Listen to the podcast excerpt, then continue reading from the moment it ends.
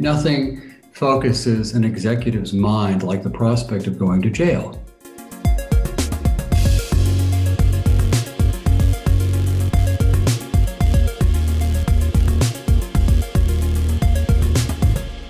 Welcome to a new episode of Kickback, the global anti corruption podcast. My name is Christopher Starke. In today's episode, we are thrilled to welcome Peter Solmssen. Peter is a lawyer, a leading anti corruption expert in the private sector, and probably best known for his role as the general counsel in the aftermath of the Siemens bribery scandal. In the interview, Matthew and Peter talk about transnational bribery and take a deep dive into anti corruption legislation such as the FCPA and the UK Bribery Act. Without further ado, over to the interview between Matthew Stephenson and Peter Solmssen.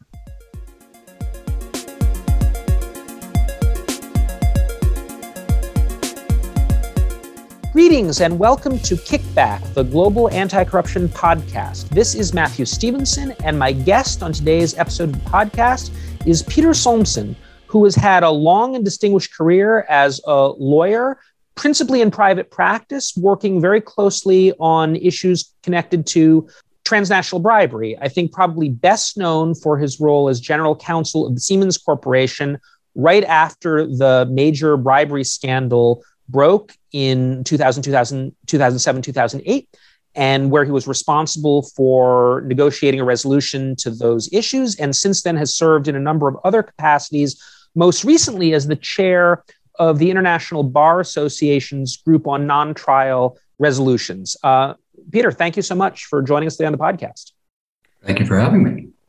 I already started uh, mentioning a little bit about your background in this area, but maybe it would be a good way to, for us to start our conversation to tell me and tell our listeners a little bit more about your background and experience working on corruption issues, particularly the transnational bribery issues. Well, I didn't really start out as a corruption expert or even a white collar crime guy. I was a uh, happy mergers and acquisitions lawyer for many, many years. Um, and increasingly, foreign bribery was an issue that needed to be resolved. Uh, you'd buy something in some complicated part of the world or propose to buy something, and there would be problems with it. And the best of my clients at dealing with this was the General Electric Company, which had a, a very well rehearsed process by which they'd find the problem, walk it into the Justice Department, and get it resolved either before they signed or before they closed. And I was part of that as outside counsel. And then later, when I was hired by GE, to become general counsel of one of its business units, uh, that practice continued. So I've been interested in this, but I came to it from the acquisition standpoint. And can you talk a little bit about the Siemens case? So again, I think for most of our listeners, that's it's going to be one of the most familiar transnational bribery cases. It's often described as a Foreign Corrupt Practices Act case, but that's only half true. The case originated in Germany with German authorities, and then the US authorities got involved. And it was until a few years ago, I think, the largest foreign bribery case ever in terms of the total penalties that were paid. It's since been, I think, surpassed a couple of times. But but there was a very long time when it was the a central focus. It really put the FCPA enforcement on the map in a sense. It wasn't the first case, but my impression, having studied these issues a little bit, is it really got a lot of people's attention. The, the headline settlement number and the prominence of, of the Siemens Corporation and so forth. And so you were brought in if I, if I understand, after the scandal had been disclosed and before it had been resolved. So, what, what was that like? What was your role? Well, my, my perspective changed dramatically. When the police first descended upon the Siemens headquarters in the end of 2006, I was at GE. And of course, we were delighted.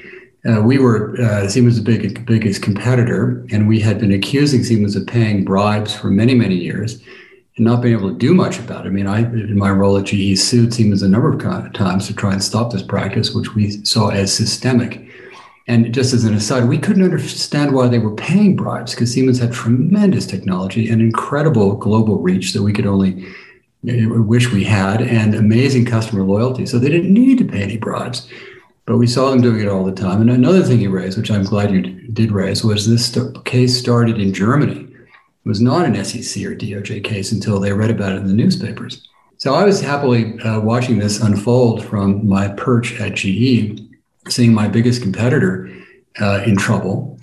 And then uh, a few months later, after the chairman and the CEO of Siemens were required to resign, were forced to resign. They hired as the first outside CEO ever a guy I knew very well from my GE days, Peter Loscher, who was at that point at Merck. Um, so Peter went into Siemens to turn things around, and very shortly thereafter, I got a call from him saying, "Help! You know, this is worse than I thought." Um, so then I switched sides, like going from the Yankees to the Red Sox, or vice versa, um, and went to Munich to be the general counsel of Siemens AG. And at the same time, I was given the job of running our businesses in North and South America, something I didn't ask for, but they thought would be a good idea. So I had an interesting number of years there, first trying to resolve all the bribery cases and to get the company sort of turned around and headed in the right direction. I guess that's what I'm best known for is being part of that team. It was really a team effort. I mean, Peter was leading it, and Joe Kaeser is now the CEO, was then the CFO, played an incredibly important part in turning the thing around. And as you know, I've written uh, after we cleaned up, things got better. I mean, the company was better afterwards, more profitable, better uh, market share. I mean, more competitive and much more worrying to GE than it had been, which is the the real story I think behind all this. So, can you talk a little bit about how that cleanup process went? Because, and I ask this in part because as an outside observer, my impression just from reading about Siemens is that before all this happened, before the 2007 2008 scandal, as I think you were just suggesting, bribery was their way of doing business. It wasn't an aberration where a rogue employee in some particular office paid bribes that the person shouldn't have paid. This was like corporate strategy was bribery. And I get the impression there was a lot of corruption throughout the culture at Siemens. And I gather now it's quite different in that it's a much admired company that I'm sure no huge company has no corruption or no illegality whatsoever, in the same way that no reasonably sized city has no crime. But it seems like the efforts that you were part of as this team effort to clean up the company appear to be successful, or so it seems from where I sit. We often, in the world of corruption, anti corruption, uh, wring our hands about how hard it is to affect genuine cultural change, to shift from a culture that's full of corruption and where it's kind of just the way things work to one where there's an understanding that's not what happens. So, could you talk through a little bit? Maybe obviously it's a huge and complicated process, but some highlights that might be useful to other people trying, maybe even in the absence of ma- major scandal, to shift the culture of the organizations that, that, they work in? How does it work? Like, what is the what are the kinds of things that can be effective in in making genuine change as opposed to cosmetic change? Well, let me start with the word culture. I, I don't think it's part of any company or any country's culture to uh, encourage theft or bribery. Bribery is basically theft. I mean, it's not culturally acceptable to steal anywhere. And it wasn't really part of Siemens' culture either. I mean, if you read the, the memoirs of Werner von Siemens, who started the company, he had problems with bribery in 1860, you know, in Russia, as big as his biggest market. And uh, he wouldn't pay the bribes. And I think one has to be careful with the word culture because it's usually a bad management culture, a bad leadership culture, and not the culture of the company at all. And I think the same is true when we talk about countries. You'll hear this rather dismissive language, well, it's just the culture and, you know, fill in the blank country. Not true. It's it's poor leadership. So for us uh, at the time, it seems it was really reaching back into what was really the culture of the company. All the people I spoke with, even the people who had been caught red-handed or who later fessed up as part of our amnesty program, didn't like what they were doing. But it was, in fact, systemic. I wouldn't say it was strategic, but it was certainly systemic. Uh, I have a close friend since deceased who I knew personally many years before I went to Siemens, who served as a young trainee in the management program at Siemens in, in the early 60s. And, you know, they were given all kinds of lessons about ethics and so forth. And at one point, somebody came into the room and said, look, guys, there may become a time when you have to make some payments you're kind of uncomfortable with. And we've got an office that handles that. And so it, it was it was understood. It was sadly systemic for reasons I can go into. But in terms of culture, once we made it safe for people to refuse to accept solicitations of bribes. And that's another important point about you know where this all starts. It starts with a solicitation. And to and to know they'd be backed up if they if they wanted to do the right thing. And the key word is they did want to do the right thing. They just weren't given the right leadership. They weren't given the right support. Uh, and most of the, all of the failure really was in Germany. It was at headquarters. The people in country, Brazil, China, Russia, you name it, wanted to do the right thing, but they didn't get the right support. They didn't get the right leadership. So it wasn't as hard as it looked.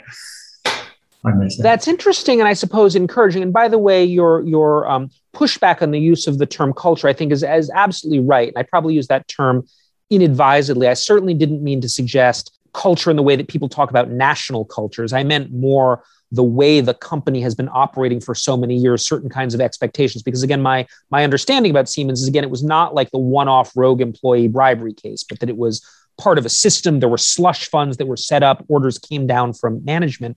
And it sounds like your experience was in this case, you know, people like to talk about tone from the top, but in this case, it seems like a pretty extreme example where the change in leadership really did lead to a pretty dramatic change in how the company operated. Is that fair? That's absolutely right. I mean, and to be one has to be fair here too that there were a lot of people within Siemens trying to do the right thing just against enormous odds because the senior leadership failed them. And I can there were people who very courageously uh, fought against this system of paying bribes. But it was it was it was banal. I mean, my favorite story is that in order to launder the money they were using at one point, this goes back a number of years, uh, the guys who were in charge of the, the paymasters would go to one ba- uh, bank branch on Marienplatz, you know, central part of Munich, and take out a huge amount of cash and put it in in uh, suitcases, and then take it across the Marienplatz to a different bank's branch and deposit it, thereby cutting the chain of custody or the chain of traceability. One guy was carrying so much cash he hurt his back and put in for workman's comp. I mean, this was just normal life for these guys. And it was not just tolerated, but it was tolerated by the most senior people. There were businesses that were worse than others. Again, there were when I was there about 50 different P&Ls at, at, at Siemens, from light bulbs to nuclear power plants. They go to market differently. They, they are in different countries by and large. Uh, there's not a complete overlap. So different businesses were more heavily involved than others and I also want to come back to of the word culture. You're not alone. I mean, every management consultant, I mean, and half the law firms use this word about changing the culture. I'm just raising my finger to say, careful here. It's probably not what you mean.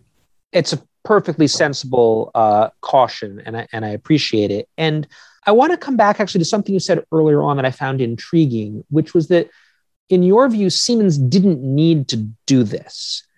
And I guess the broader question here, it seems almost like a silly or banal question, but why do companies pay bribes abroad to get business? And the answer seems obvious. They do it because they think if they don't, they're going to lose contracts, they're going to lose opportunities, they're going to be uh, beaten by competitors who ha- are less scrupulous. I assume that must be right at some level, but in a case like Siemens, where your perception is they didn't actually need to be engaging in these kinds of dishonest practices to do well, was it just unethical or greedy leadership? Was it a misperception about the strength of their position in terms of their ability to compete uh, while maintaining high integrity? Do you have a sense of what leads companies like Siemens, not these fly by night operations, to, to engage in systemic bribery of this kind? Well, you know, it changed over the years. I've talked to some of the very old men who were in charge of the strategic decision to start paying bribes uh, after the Second World War, and they have an elaborate justification for why they did it. But the bottom line is fear, fear that you know they'd lose business, and uh, you know that, that that they if they said no, they'd lose the business. And what experienced, knowledgeable, disciplined business people know is that's not the case. You say no, and you get the business anyway. And I knew that from the GE years, so I was pretty relaxed in my you know operating role that when we said no to people in difficult places, um, we'd get the business anyway. You know, nice try. I mean, we weren't really in the business trying to catch bad guys. We just wanted bad stuff not to happen. And the easy way to do that is just say no. Yeah, it's tricky. You have to when you have a customer who's soliciting you for a bribe, you don't want to call the customer a crook, but you want to pay the bribe. So you have to you have to be experienced in how you politely say no without insulting anybody, and you still get the business. And what happened, I think, in the Siemens world was they simply got used to paying it and they were afraid. And in fact, as we turned the spigots off, there were a lot of very angry customers and, and their agents and, and some pretty, you know, we were sued and, you know, we in principle refused to settle and lost some of the cases to distributors you know, whom we knew were paying bribes and maybe we couldn't prove it adequately and they, you know, they beat us in court. But that was the cost of doing business. Long answer to a short question. The, the, the real answer was fear. So I want to come back to the legal dimension of this because, of course, when you came into Siemens, it wasn't just a matter of cleaning up the company because the leadership had changed. The leadership changed in part because of this scandal. Uh, and there was a German element to it. And there was, of course, the US element to it with the Enforcement of the Foreign Corrupt Practices Act. One question that a lot of people have about the Foreign Corrupt Practices Act and statutes like it in other countries is basically does it work? Does it help? Um, do the existence of these laws make a substantial difference? And if so, how? And I'm curious for your general view about that. I mean, surely they must make some difference, but do you think that statutes like the FCPA, like the UK Bribery Act, and so forth, have a substantial either deterrent effect or productive effect through some other mechanism in combating foreign bribery? Or do you think that they're mostly actually pretty marginal to where the real action is? No, they're very effective. I mean, nothing focuses an executive's mind like the prospect of going to jail. And um, in most countries, there is an individual culpability. What's interesting is the fines, I think, aren't the big deterrent. It's the personal culpability, potential culpability of the officers and, and, and individuals that uh, gets everyone's attention. I mean, I can tell you in the boardrooms and in the management meetings, uh, this is taken very, very seriously. So the answer is yes, they are effective. Let me follow up directly on that, actually, because you emphasize the thing that really makes the difference is not so much the fines to the corporation, but the prospect of individual culpability. There's a criticism, a line of criticism about not so much the FCPA itself, but the way the Department of Justice and the SEC typically enforce that statute that follows actually very much what you were just saying. So the line of criticism, which I'm sure you've heard, goes something like this there are a handful of cases where individual executives are held personally accountable and do jail time or suffer some kind of financial penalty. But the overwhelming majority of FCPA enforcement actions end through settlements, either plea bargain settlements or very often deferred prosecution or non prosecution agreements with the corporation that lead to the corporation paying what looks to a civilian like me like a big dollar amount but maybe from the perspective of the corporation, not that large. So there's a line of criticism that says actually the DOJ's FCPA enforcement strategy is not terribly effective because of a drastic overemphasis on settling cases with corporations for uh, monetary penalties and far too little prosecution of individual bad actors. Do you think that that criticism is apt? Do you think it's off the mark? Like what what what is your perspective? Because as I'm sure you know, this is an active debate in the FCP world, FCPA world. A lot of people complain that like if the corporations just treat this as a cost of doing business and doesn't really make much of a difference, and we need to put some more people in jail. Well, there are a number of strands there. I would say the easy one for me to address is the monetary penalties. And you're right, they they sting, but they don't really do much damage. On the other hand, most of these cases in the sort of modern era are the result of uh, self-disclosure and uh, cooperation. Not all, but a lot. And companies have gotten very smart about racing to the courthouse. It's sort of the way the antitrust guys do, uh, because you get better treatment that way. And so I think that some of the low uh, penalties may reflect that trend, which is a good thing. And for a lot of reasons we can talk about, that's exactly what you want. You want the incentives to drive that behavior. In terms of the prosecution of individuals, I'm really not a, a, a white collar crime expert. I, uh, but I, what I will tell you is that I don't think anybody can predict how the prosecution of individuals is going to play out going forward. I mean, if you think about how these cases arise, starting with the original corrupt payment and then the discovery inside the company, assuming that it's not the CEO doing it himself. In the early stages, personal culpability is very much a reality. Now, the fact that later on it's pretty hard to prove individual culpability to to the level beyond a reasonable doubt, whichever com- country you're in. That's that, a lot of people study that. I'm not an expert in it. I know it's very. I mean, look at the the Tesco cases in in London. It's very hard to prove an individual's responsibility when you've got a lot of corporate decision making. I'll, I'll tell you one rather sad story. A very, very, very senior executive at Siemens during the uh, investigation told one of the investigating lawyers, "You won't find my fingerprints on anything." So pe- people are sufficiently worried about it that they take care even when they're engaging in corrupt acts. So I think the answer to your question is it's pretty hard to prosecute and convict individuals in this area, and therefore the corporate liability is terribly important. Another thing that happens, of course, is in some countries, particularly in Germany, when the company has to pay these massive fines, which, as you say, for, for a civilian are enormous amounts of money, they turn around and sue the individual corporate officers in civil cases for breach of fiduciary duty and so forth. And that certainly focused the, the attention. So, and, and certainly for European, I'm not sure how active that is in the United States, but certainly in Europe, that's a considerable concern for corporate executives. So, continuing on the theme of these settlement agreements, because again, most of these cases, my understanding is hardly any FCPA cases involving corporations go to trial, and that some of the ones involving individuals go to trial, but again, there are not very many of them. So, most of these cases are resolved out of court. And I gather that this is increasingly true in other countries as well, especially legal changes in several European jurisdictions and other jurisdictions as well have facilitated more kinds of resolutions that have, are kind of commonplace in the United States right now. This practice, again, is controversial. Some people think that there should be more of this litigation or that the settlement process should be regulated more intensively. I remember a few years back, a group of non governmental organizations sent a letter to the OECD basically calling for the OECD to issue um, standards and guidelines, some kind of best practices, or maybe even more, some kind of binding agreement regulating non trial resolutions. Given that you are chairing or have chaired a group for the International Bar Association called uh, non-trial resolution, the non-trial resolution group. I am assuming you have both some expertise and some thoughts on this fraught question. I was wondering if you would be willing to share them with me and our listeners. More than happy to. And I, I think I was probably the author or co-author of that writing you, you, mentioned. We put together a group of NGOs, academics, uh, prosecutors from around the world, a few defense lawyers, to try and come up with a set of uh, guidelines for settling foreign bribery cases that would satisfy everybody. You know, the NGOs and civil society would think there was enough blood spilt, and the corporations would think that this set up the proper incentives.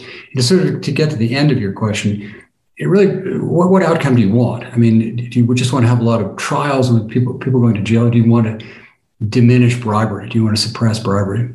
And the most potent uh, actors in that environment are the corporations. They've got the most money, they've got the most people, they dwarf governments in, in, in the commercial space and they've got the people on the ground, they've got the visibility. If you give them the proper incentives to, first of all, not do it at all, but when they discover it, as you say, it's an, there's going to be some in a large population frequently. What do you want them to do? You want them to stop it, to punish the, the wrongdoers, and go to the government with what they found. And the deterrent of simply catching the bad guys when you can, paren, it's really, really hard. Government isn't really well suited to do that. They really rely on whistleblowers because they don't have the capacity to do the kinds of investigations that would be necessary to find undiscovered uh, bribery. The companies are going to find it first. If you want them to participate in squelching bribery, then you, you have to give them an incentive to, to cooperate. And that's what's going on. It's, the, the Americans have industrialized it, and gradually other countries, which have huge jurisprudential hurdles to overcome, are, are have caught on that this makes sense. And that's a good thing.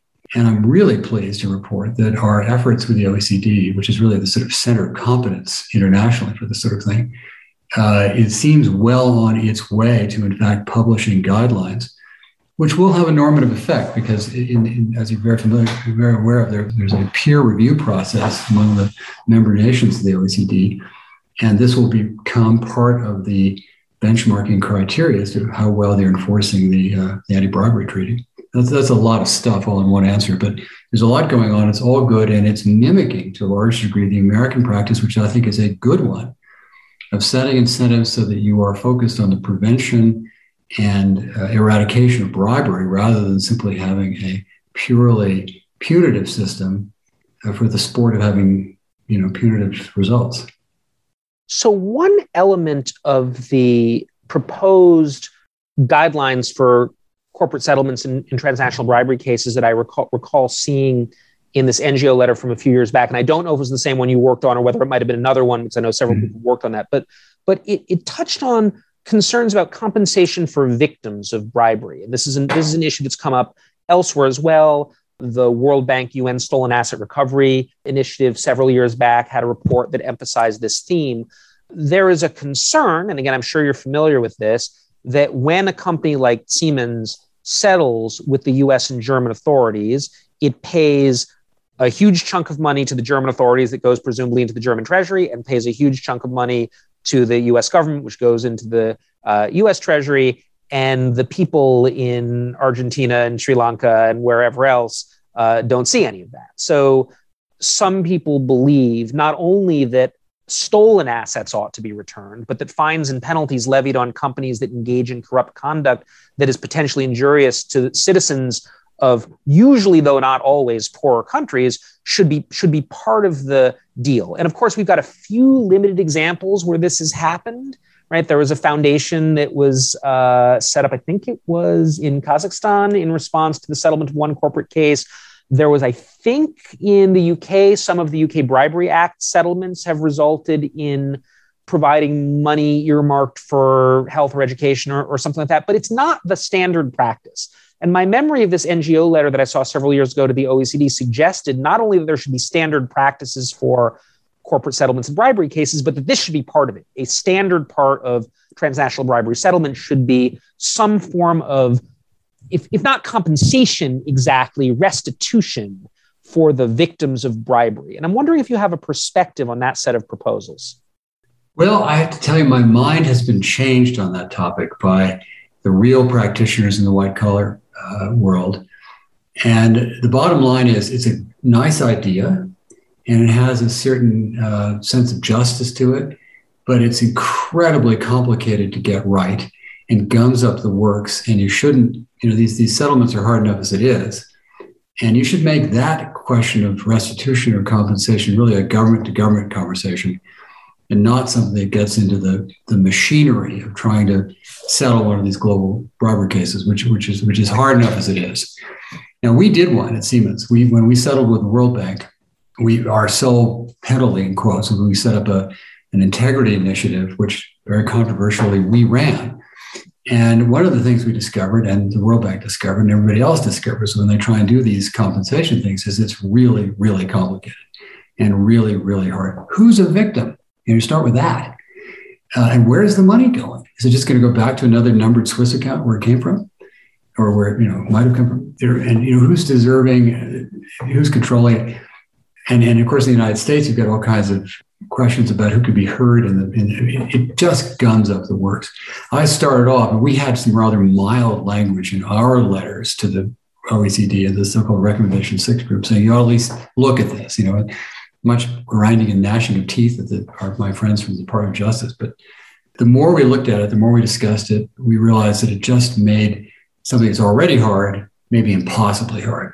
And this should, is something that is a, you know, there ought to be some kind of restitution. But you know, the U.S. Treasury is a pretty big pot of money, and if you really want to do the right thing in country from, from the, for, for the people who've been harmed, then do it directly as part of a project run by people who know how to do this sort of thing. People who do not know how to do this sort of thing are federal prosecutors. Interesting. Let me ask you another kind of question about settlements and the challenge of settlements that may actually relate to something you said earlier that we emphasized in our conversation about the Siemens case, which is that that did not involve only one jurisdiction. It involved two, jur- at least two jurisdictions. I mean, the two main ones were Germany and the United States.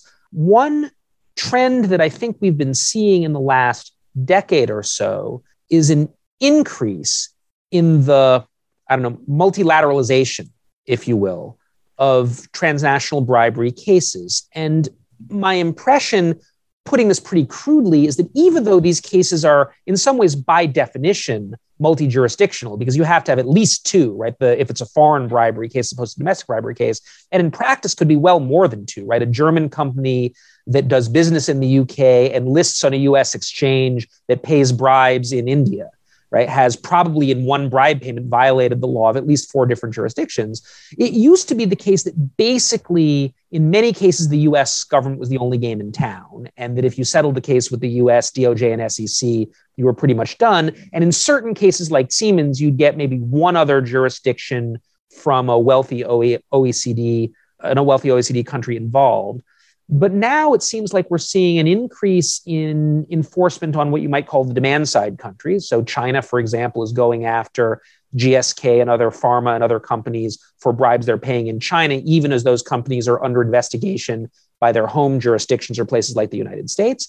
And we're also seeing more examples where these are complex multinational deals and many different um, sovereigns may be involved. So part of me feels like this is a good thing. More deterrence, and frankly, these countries' interests are all implicated, so they should all be involved.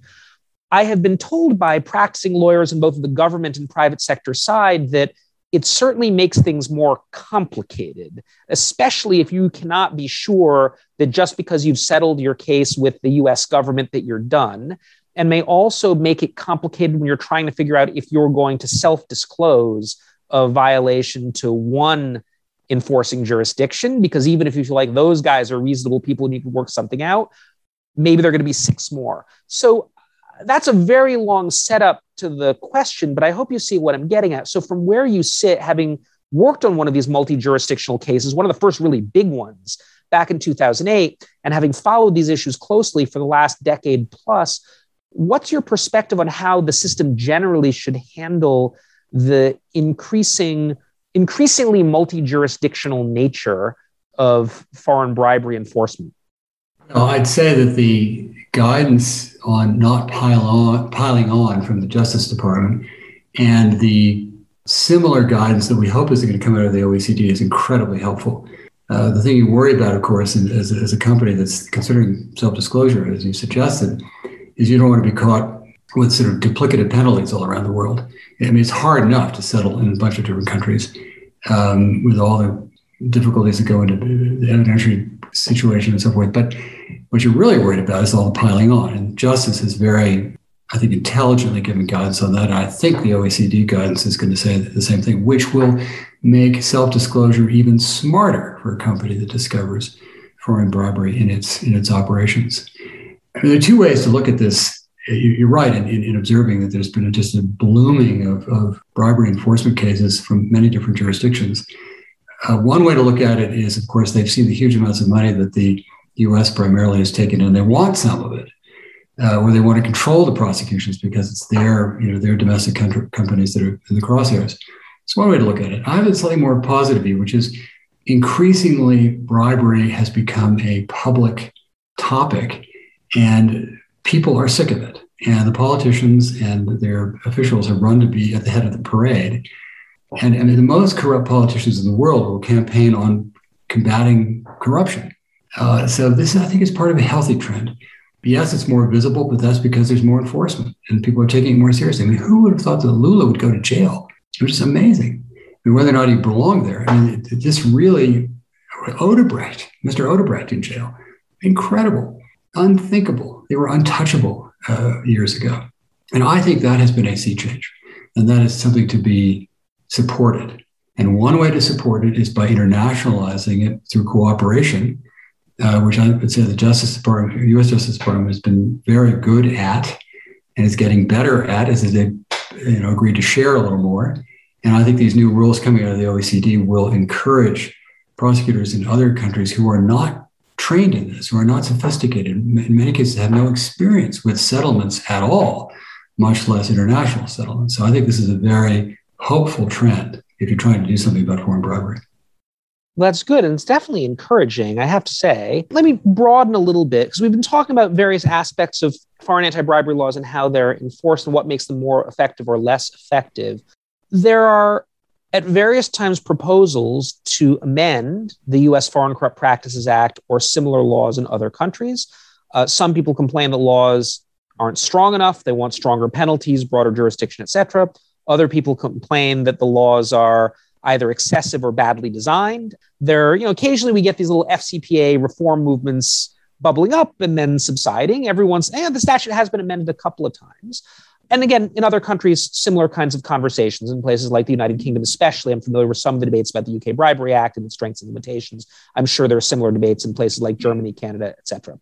So, from where you sit, if you had the ear of, let's stick with the United States for now, the US Congress, and all of the right now there's no oxygen for any of this right now given everything else that's going on in washington but in our fantasy world if you had the year of the us congress or let's say the department of justice and the sec but, but focusing on the statute itself and could recommend changes to the statute or the way that it's enforced uh, would you do so and what would they be where are the biggest weaknesses or problems and also I, I will use this to if you want to take the to take the opportunity to invite you to criticize other proposals that you know others have floated if you think that those kinds of changes are unnecessary or counterproductive. Well, let me start with the last bit. I mean, there's a regular rhythm where the U.S. Uh, Chamber of Commerce, which is wrong, on the wrong side of most issues, um, will go and, and talk about how this is unfairly burdening American companies and international business, and they're just wrong. They're just ignorant. And, and you know the piece I wrote about Exxon. American companies thrive because we're seen as being country companies that do things right. I remember being, told by a customer when I was at GE that there was a, a government minister who said he liked buying from GE because everybody in his ministry knew it was a clean purchase. Uh, it, it's not a, anyway sort of a burden on American business, and Congress and should just not listen to those guys because they frankly don't know what they're talking about. S- same story in Germany and, and in the UK. I mean, the CBI says some singularly unhelpful things just displaying their fundamental ignorance of international business. If there's one thing I think in the in the U.S. law, I mean, the U.S. law is a little uh, adequate. The, the, more modern laws are, are, are, tougher in many respects than the FCPA. It comes as a great surprise to people that the UK Bribery Act and the and the, and the German law, as written, are tougher.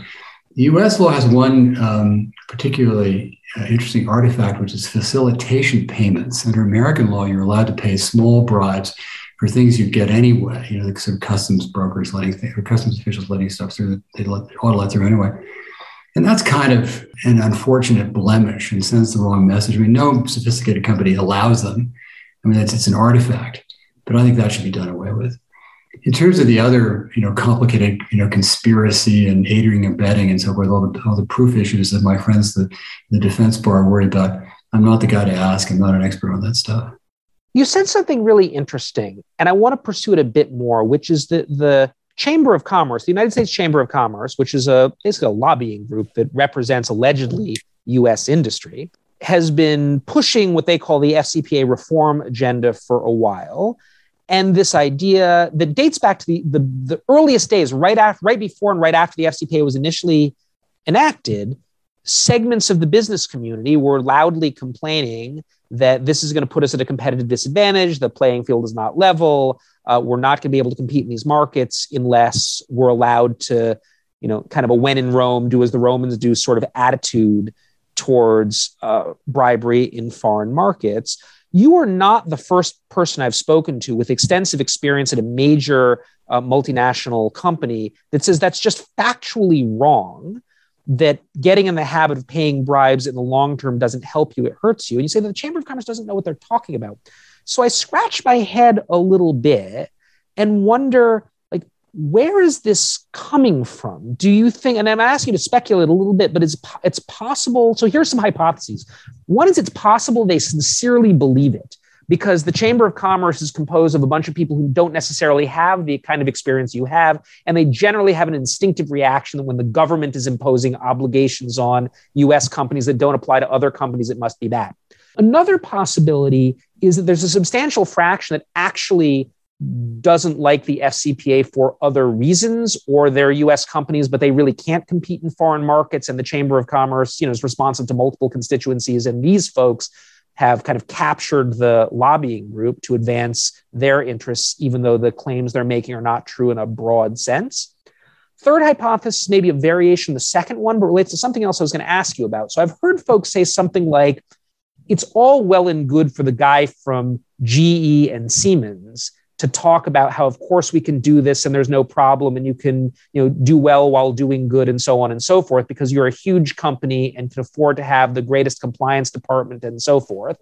But for smaller enterprises that are trying to break into foreign markets even if they're not doing the old siemens thing of having bribery as part of their business strategy they're much more likely to have something uh, go wrong or have an employee screw up or just not have people trained in the right way and they're really going to get hammered or they're going to be deterred from entering foreign markets if they're not you know, big enough to afford the platinum plated compliance system that a GE or a Siemens can afford. So those are three hypotheses for why the Chamber of Commerce, and they're not alone, others, including our former president, have articulated this position. So I know it's totally an unfair question because I'm asking you to speculate, but can you speculate a little bit like why where is this coming from?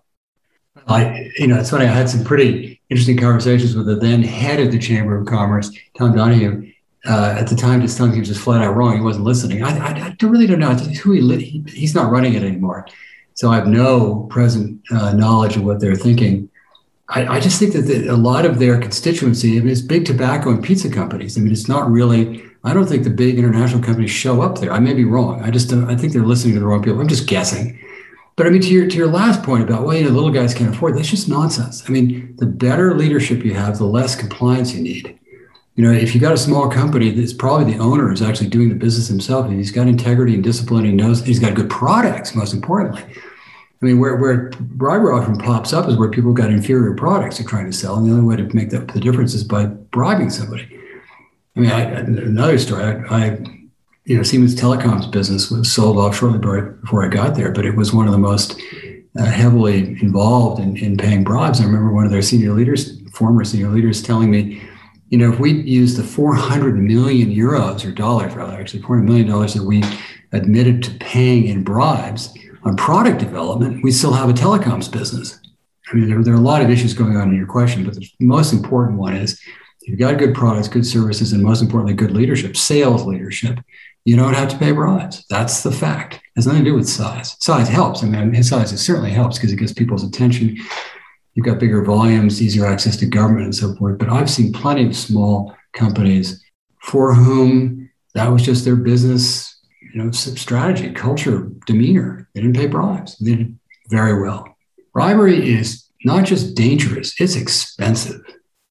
So a theme that I've seen emerge in our conversation, which I very much hope is true, because in some ways it's a good and happy story, is that in fact, a lot of the transnational bribery that we see in the world, and I think it remains, my impression remains a very serious problem, notwithstanding the progress we've made against it in the last 20 years, is based on just a misperception, just wrong information, right? People believe, I think, that they confront a real trade off in that if they try to act ethically and refuse to pay bribes, they'll be at a significant business disadvantage relative to their competitors who are less scrupulous. And overcoming that is really, really hard. But it sounds like one way that maybe the most optimistic way to understand the point that you're making is that not just for Siemens or GE, but generally, that's just not true. And that an individual company is likely to do better, just business wise, even if you don't care about ethics, which of course you should. But even if you didn't, you're going to do better business wise if you adhere to a policy of just never paying bribes in foreign markets or any markets. Is, is that a fair characterization that once people figure this out, then we'll be in a much better place, even if we didn't have aggressive laws like the FCPA and the UK Bribery Act. We need them, you know, for the outliers. But that most companies would figure out like they don't need to do this, and so they wouldn't out of economic self-interest. Well, there are a lot of questions there. But let me start by saying, is that a fair characterization? Yes, it's a fact. It's a fact. I mean, good companies don't pay bribes because they don't have to. They've got good leadership. They're good. I mean, are you going to there was a great training video that GE had where Keith Sherin, the then CFO, would say, Look, we walk away from business every day. That's okay. It's not binary. I mean, yeah, you might lose some deals, you might, but but not many, not relevant. Frankly, the deals are likely to come back to you. And having the discipline to say, okay, we walked away from that one, that's good. I mean, I remember Keith saying we walk away from business. I mean, every day was probably an exaggeration, but you know, it was good for the training of 350,000 employees, giving them courage to say, I'm going to walk out of the room because Keith and the leadership at GE had knowledge that that customer would be back because we had great products, great services. I was many years ago working on a deal as outside counsel to GE, and the guy on the other side of the table, representing a very large German company that later went under, said to me, You guys have got a natural advantage, three, seven percent, because they don't ask you anymore. They know you're not paying. And they know we've got baked into our budgets. And he went on to say, one of the big problems we have is we send these guys out to difficult parts of the world. They learn how to pay bribes and they bring that practice home. And that has been corrosive in our company. Now, they later went under and were bought up by Daimler. but I thought that was pretty pretty strong evidence for the point you're making. Great. So so we're almost out of time, but I wanted to ask you about one other thing uh, that's been bubbling up right now in the anti-corruption reform agenda in the United States. And to frame this, uh, maybe I'll, I'll make the following observation. So one I don't know if criticism is the right way to put it, but observation many people make about the FCPA, the UK Bribery Act, and so forth. So they're focused on what we sometimes call the supply side, the companies that are paying the bribes. But as you said earlier in our conversation, often this starts with the solicitation by always. foreign. So interesting you say always. I gather, depending on who you talk to, I will say there's a different perception. So typically, when I talk to people who come out of multinational companies, law firms, and so forth, you know, the good people who are trying to clean things up, they say this always starts when the foreign government official hits us up for money. When I talk to people from other communities, including people in developing country governments and so forth, they have this perception, at least, that some companies, not yours, but some companies, think about Walmart in Mexico, for example, that the, the findings there were not, Walmart tried to say, we were the hapless victims of these avaricious government officials, but at least some characterizations of that case was actually Walmart was an instigator of corrupting these people by dank. So, but let's assume for the moment that it's if it's either it's always as you say or often. The laws on the books currently target the bribe payors. Now, presumably, the countries where the corruption takes place have their own laws against their public officials paying bribes, but that's not something, for example, the US government focuses on. So if a US company pays bribes in India, even if those bribes were as the result of solicitation slash extortion by the Indian government officials, the US law will target the US company. As you likely are aware, there are legislative proposals current, which currently are getting some traction in the US Congress that would make it a violation of US law for a foreign official to attempt to extort bribes from US nationals, US companies or citizens. I believe uh, the different versions have different names, but there's a, the Foreign Extortion Prevention Act is the name that, that I think at least the early version of this legislation had. What do you think about that? Uh, from your perspective of someone who's served as a high level lawyer for the companies, thinking about the dynamics, thinking about the interactions between the foreign officials and the company representatives, thinking about the legal issues that may or may not be involved, do you think this would be helpful, counterproductive, or probably neutral with respect to encouraging greater integrity in international business transactions? I think it's great. Yeah, this is frankly the first I've heard of it. I haven't been following it. It sounds like a great idea. I mean, having been at the receiving end of some of these conversations, it's amazing the impunity with which you are solicited. And I mean, coming to a point we haven't really covered when government, you know, the local government, the so-called demand-side government is the problem, then it's harder. And having some, again, fear of personal consequences, Magnitsky Act kinds of stuff for some of these guys would not be a bad thing. I mean, I was in a meeting in, in I guess a number of years ago in Mexico. A few days later, the guy on the other side of the table was in jail. Um, I can imagine in countries which have a lot of commerce with the United States, the notion that you could be uh, at least barred from going to your villa in California might have a normative effect because there's no either there's no local enforcement or the government is the problem. And uh, I think that could be quite useful for American companies. But again, this is you know coming out this cold. I haven't really thought about it much. Interesting. Well, it'd certainly be interesting to see if it happens. I mean, there are all sorts of challenges, you know, in terms of getting jurisdiction over these people. But as you sure. say, it may function as a de facto travel ban. Uh, well, they hide their assets in the U.S. I mean, we're yeah, exactly. sadly a haven for money launderers. So. Exactly. So, so we're almost out of time, which is a shame because there's so many other things that we could discuss. But let me give you the opportunity at the end of our conversation just to ask you in an open-ended way if there are other things you would like to share with me and our listeners about what you have learned from your experience addressing this issue of transnational bribery for at this point such a long period of your career and looking forward what you think the big issues and challenges are going to be. So, so basically, an open-ended invitation to offer some final thoughts to, to me and to our audience about this topic. I think we should all be hopeful. I think we're making incredible progress.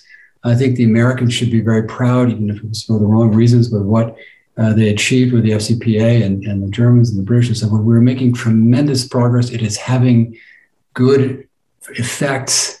The world is getting better in this area, I believe, from having experienced it on the ground in business and from seeing what's going on in the legal field. So I, I think there's real uh, opportunity here for hope, and I hope you all feel it.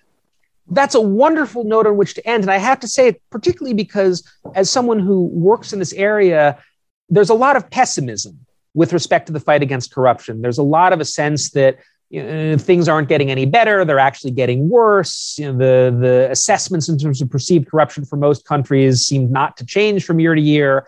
In our earlier in our conversation, I alluded to the fact that many people have complained that the FCPA has not actually had much of an effect on changing corporate behavior. So I have to say, it's it's wonderful and encouraging to hear uh, with the perspective that you do bring to bear on this issue, given how long you've been working on it and in what capacity, uh, this message of hope that things are getting better and could continue to get better if we continue to work at it. So thank you so much. I appreciate your time. I appreciate your appearance on the podcast today.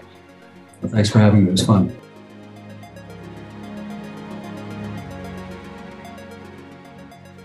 Thanks for listening to today's episode of Kickback. If you want to learn more about Peter's work, check out the show notes of this episode. If you haven't already, follow us on Twitter under at KickbackGAP. We look forward to seeing you under the hashtag KickbackMeetup. If you want to support this podcast even further, write us a review on your favorite podcast platform, or if you can spare a few bucks, become a Patreon at www.patreon.com forward slash kickbackpodcast. Kickback is a joint production by the Interdisciplinary Corruption Research Network and the Global Anti-Corruption Blog. It is made by Nils Köbis, Matthew Stephenson, Jonathan Kleinpass, and me, Christopher Starke, with music by Kaihan Golkar. That's it for today. Have a great week.